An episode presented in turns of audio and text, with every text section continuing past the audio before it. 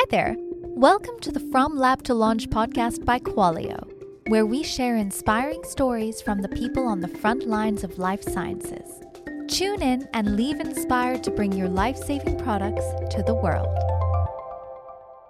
Hey there, everyone. Thanks for listening to From Lab to Launch by Qualio. I'm Kelly, your host, and excited for today's guest. We've done over 60 of these interviews now, and we're in the top 10 of podcasts for life sciences, which we think is pretty cool. We love help getting the word out on the life changing products and the innovators behind launching them. So please rate the show and share it with your friends who are science nerds just like us. We know you have some. Lastly, check out the show notes if you have a story or a product you want to, uh, to bring on the show.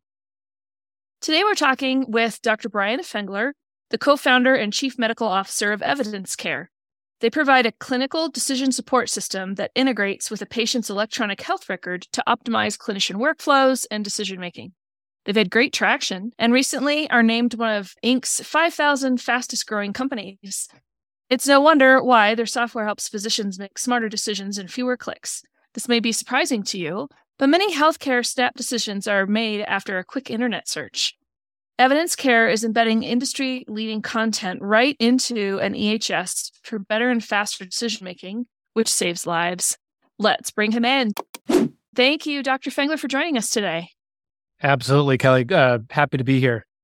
So, we love talking with doctors who jump into entrepreneurship. Tell us a little bit about your background for those who don't know you.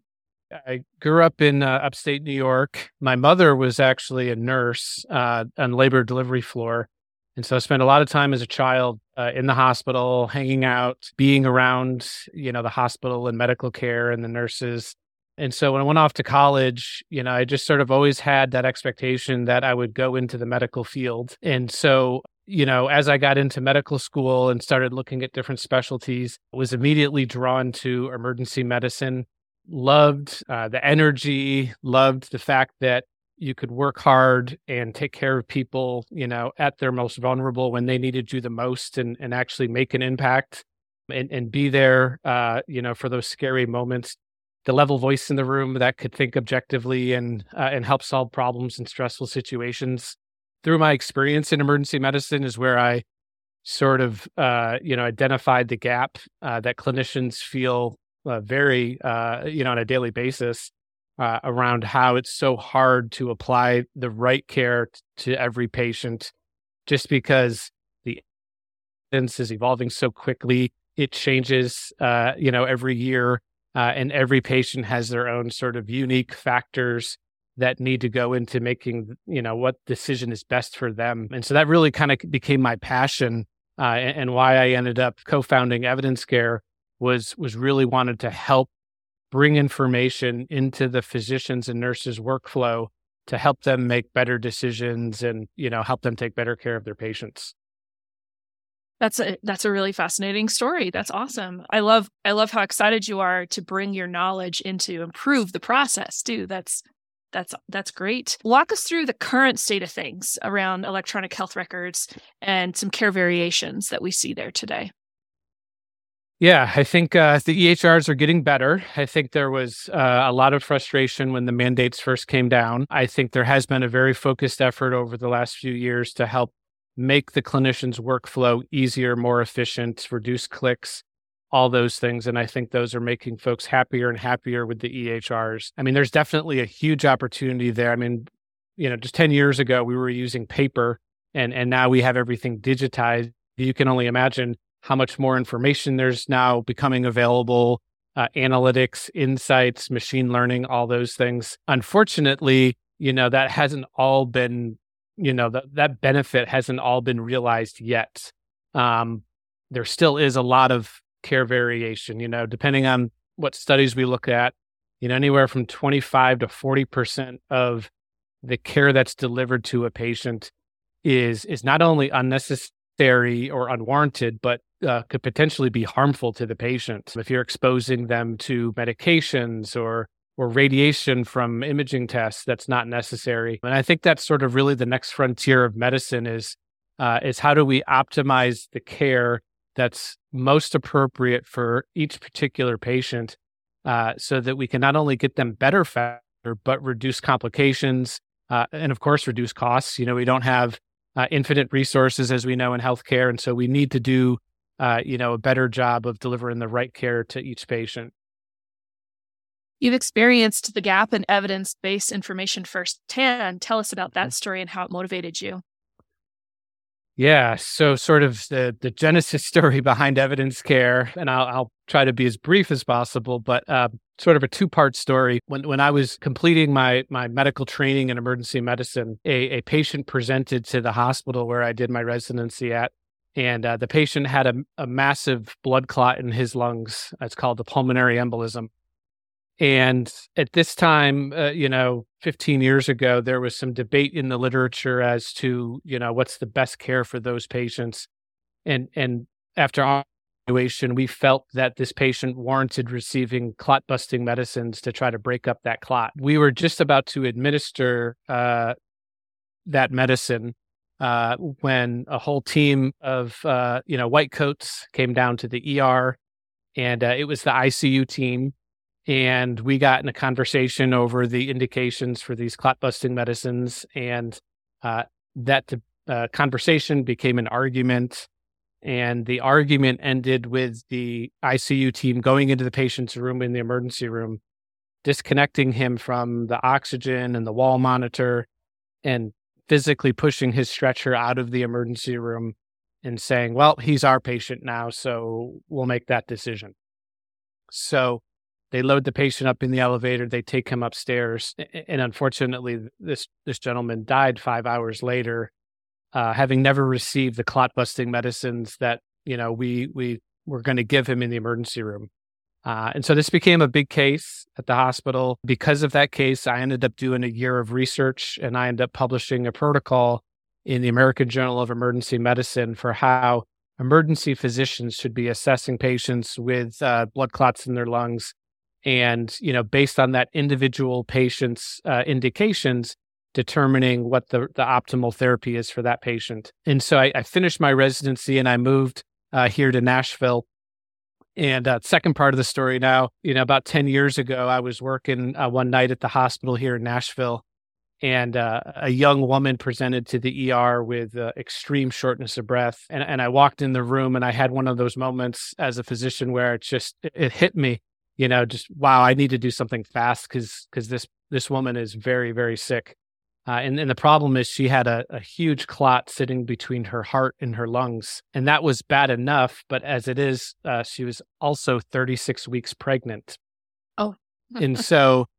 Uh, here I am, uh, and I'm air quotes here, the expert on pulmonary embolism. You know, published uh, the, the, protocol, and, and, I'm still at a loss for uh, if if what I do for her, how it's going to impact her unborn child. So I did what actually 86% of doctors do when they have a clinical question, which is I asked the nurse to go uh, prepare that medicine uh, while I ran and found a computer and got on Google and started searching for what happens when you give a pregnant woman these clot busting medicines. And and many of doctors and nurses have been there where you can't find the information you need fast enough. The nurse yelled a few minutes to me from the patient's room you know, I need you in here right now. I will go running back into the room, and and the woman is about to go into cardiac arrest.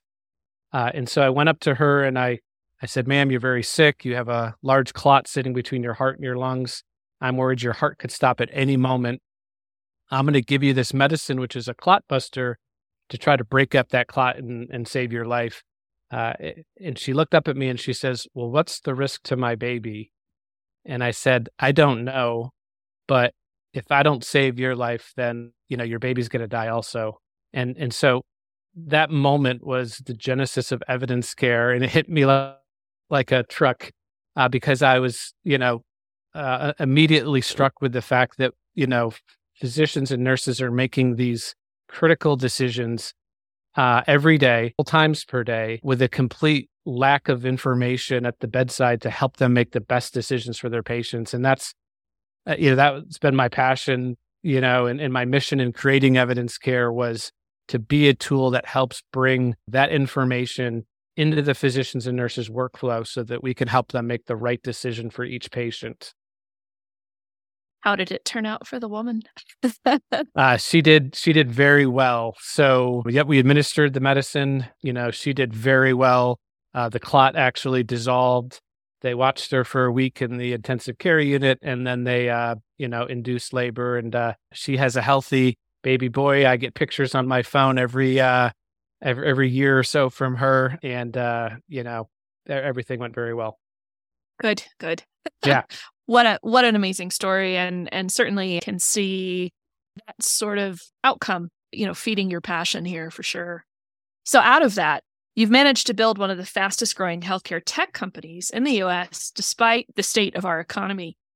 How do you go about hiring talent and building a quality culture in that setting? Yeah, I think, you know, we, uh, like any company, you know, had had, you know, our concerns at the beginning of COVID and worried whether we were going to make it through. Uh, as many companies worried, we were very fortunate uh, to make it through, you know, the first phases of COVID. You know, one of the things we've really focused on over the last few years is is company culture. We had a new uh, CEO come in, you know, Bo Bartholomew, who's who's just amazing person, amazing leader, and and really leaned in, uh, e- even more than almost felt comfortable from the perspective of building culture, highlighting values, you know, and and that has just you know played itself out over the last two years to you know, while many companies have lost key employees, you know, can't find good employees, you know, to bring onto the team for the skill sets that they need, you know, we've kept our whole team intact.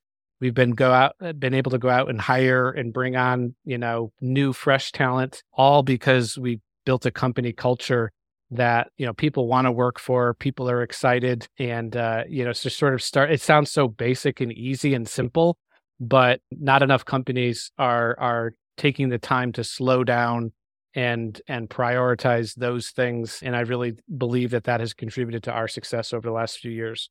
Sounds like it. So how do you see this technology evolving in the next few years? Yeah we're we're very excited. Um you know we're we're we're just now after 3 to 4 years of working on it you know getting the depth of EHR integrations that are needed to to really uh be integrated into the physicians and nurses workflow in a way that when they're using our applications, they don't even know that they're using a third party application. They just think they're using their EHR and, and really helping to make their workflow more efficient, you know, which is what, what they want to do. They, uh, they're frustrated with how many clicks they need to make per day. Uh, they're fr- they feel like the you know the electronic health records are sort of holding them back and keeping them from their patients. And so first and foremost, we want to improve their efficiency, make their job easier. And then at the same time, if we can help deliver to them, you know, the care that is most appropriate for that patient, well, then we're helping them take better care of their patient and, uh, you know, just sort of completes the circle there. In terms of where we see the product evolving, you know, we're, we're doing all the, you know, machine learning and AI with our applications, pulling in patient data, delivering clinical insights you know, even go beyond the, speed of of the published evidence being able to keep up. And so we're we're very excited about all of that. And it and it all starts at the physician and nurses level of of making their efficiency better, making their job easier while helping them deliver better patient care. Yeah, the thing that's sort of trotting around in my brain at the moment too is is from the company perspective the pharmaceutical or medical device companies. Yeah. What an amazing you know because one of the things of course we have to do in industry around post market surveillance and all that kind of activity but also kind of keeping an eye out on whether it's expanded indications or you know patient outcome data we don't always mm-hmm. we don't always have great feedback loops for that kind of information. So it sure seems like you guys are uniquely positioned you know to to provide some important insights back to the manufacturers of the blood clot dissolver yep. for example right and and that sort of thing so is there any sort of plans for the future because i know we can also sort of start to tread a little into like is this clinical study activity or not yep. what what does that boundary look like for you guys and how about the future of that sort of partnership to make that information more available yeah, yeah. Well, we think there's a huge opportunity. And, you know, again, depending on what studies you look at, the studies show that it takes, some say seven to 10 years, some say up to 17 years for knowledge to get translated into the physician's, you know, mindset and, and applied to their patients. You know, it used to be that pharmaceutical companies could sponsor conferences and, you know, uh, take the physicians out to dinner, but now that, a lot of those activities are being limited. And so we really do see that, you know, embedded applications are going to be the way that we can deliver evidence based guidelines to the providers.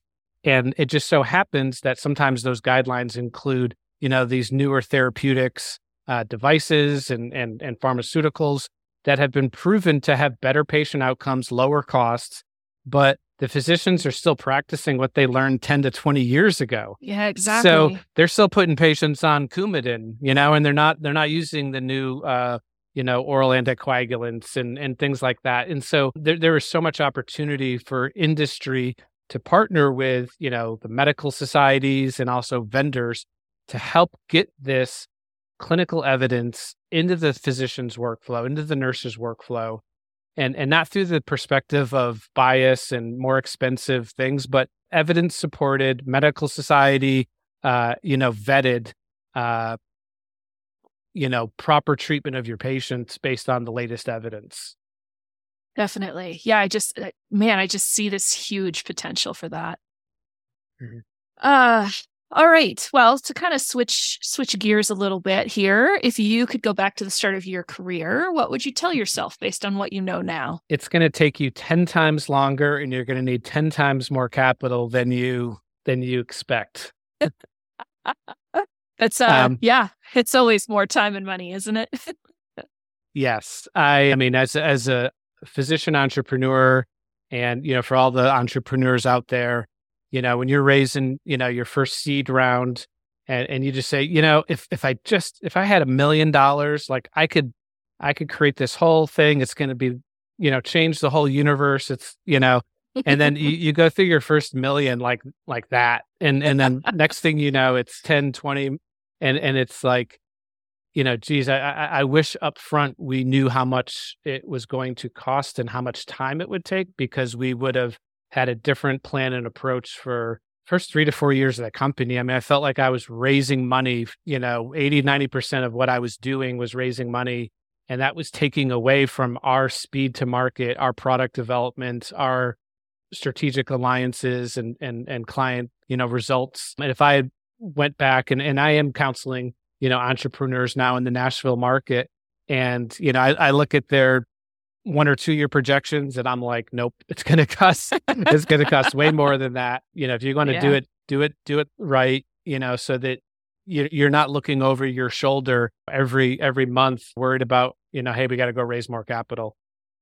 Definitely. Yeah, I spent a good bit of time doing quality systems in the startup space, and I've seen that so many times. It, it is, it will always be uh, more expensive and a lot longer than you think. Yeah. So, a fun question. We had another guest on our show, and I just love this question. So now we're asking it all the time. Uh, if if I walked into a Barnes and Noble bookstore, where would I find you in that store?